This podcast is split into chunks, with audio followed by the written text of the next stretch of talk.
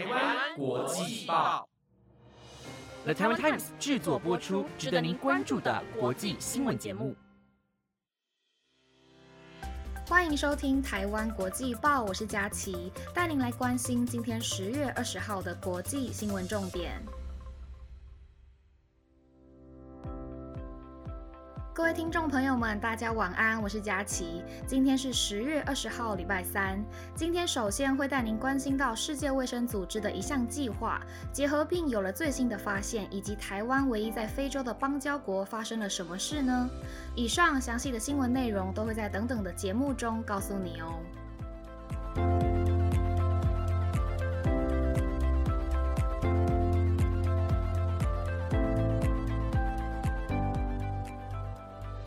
则新闻带您了解，世界卫生组织目前正在主导一项帮助贫穷国家获得新冠肺炎疫苗接种以及口服药物治疗的计划，名为“获取新冠肺炎工具加速计划”。目的是希望以每疗程十美元的价格，帮助症状较轻的患者提供抗病毒药物。而美国默沙东集团的新冠口服药莫纳皮拉韦，可能是世卫此次采购的药物之一。根据路透社引述来自世界卫生组织获取新冠肺炎工具加速计划文件草案中提及，此项计划希望相较于贫穷的国家提供约十亿次新冠病毒检测，并提前采购足够的药物来治疗。预计在未来十二个月内将有约两亿的新病例。针对获取新冠肺炎工具加速计划，凸显了在全球疫苗竞赛中有大量的资源都导流至富裕国家，而世界卫生组织希望以相对较低的价格支撑药物和检测的供应，让贫穷的国家有机会注射疫苗。而此项计划的发言人表示，目前这份草案文件仍在协商的阶段，因此不在定案前对内容发表评论。这份文件也将在月底召开 G20 峰会前发送给全球领袖。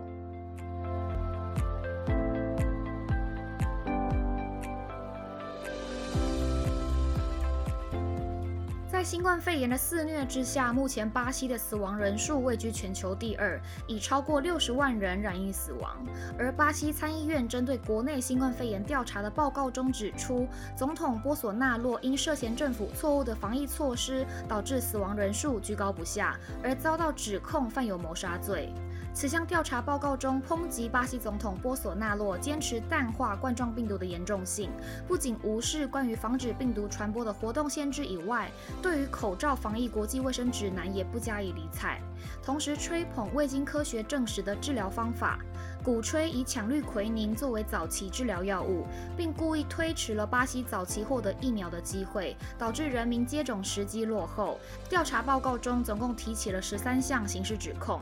而为调查提出证据的社会活动家和教会领袖安东尼奥·卡洛斯·科斯塔，以三个形容词定义了波索纳洛对新冠肺炎的政策：无能、鲁莽和麻木不仁，并提及到了“我希望这个国家永远不会再像波索纳洛统治的那样再被统治”。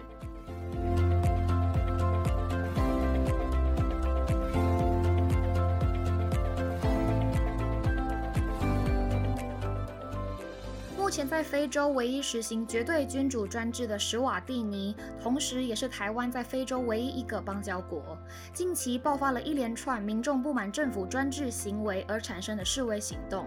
而当局使用了催泪瓦斯和高压水枪进行镇压，警方与抗议民众发生了激烈的冲突。这也是史瓦蒂尼在历史上最严重的动乱。而昨日十八号，联合国秘书长也呼吁史瓦蒂尼应该尊重孩童的权利。根据路透社的报道，此次的示威行动并非突发事件。当地民众常年来不满政府的专制统治，以及国内贫穷问题严重，而国王恩什瓦蒂三世却仍过着奢侈的生活，而无视人民的民生需求，导致民怨不断。当地学生的示威行动已持续数周的时间，除了透过罢课以要求免费上学以外，同时呼吁终结恩什瓦蒂三世的统治。而史瓦蒂尼的总理克利奥帕斯·德拉米尼在十六号一份声明中表示，当局已决定无限期关闭学校，并且立即生效。此举除了严重影响受教权以外，这次的动乱至少已经有二十八人因此丧命。对此，联合国秘书长古特瑞斯在声明中谴责一切的暴力行为，同时敦促史瓦蒂尼政府必须确保部队行为符合国际人权的标准，并表示会持续关注事态的发展。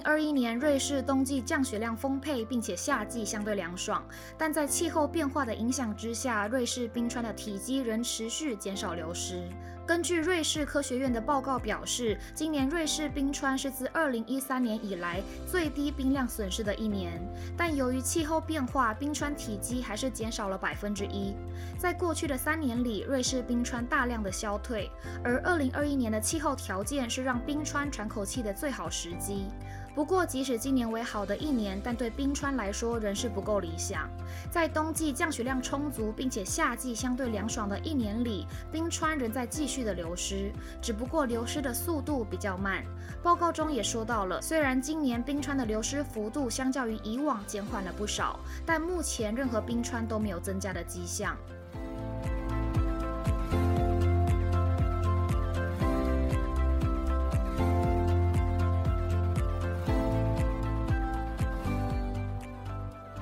新闻带您关心到关于结核病的最新研究。结核病是一项全球性的慢性传染疾病，在开发国家中尤其盛行。在先前医学知识的认知中，认为咳嗽时产生带有结核杆菌的飞沫容易传染给旁人。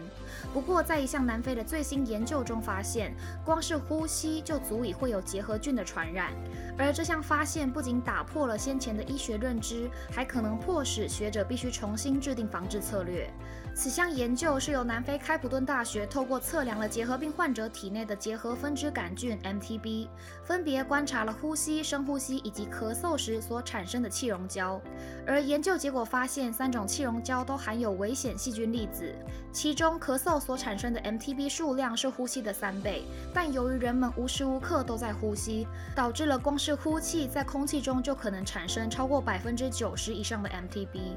不过，这项研究尚未通过同行间的审视，而此项研究也很有可能重新导正以往所采取的防治措施。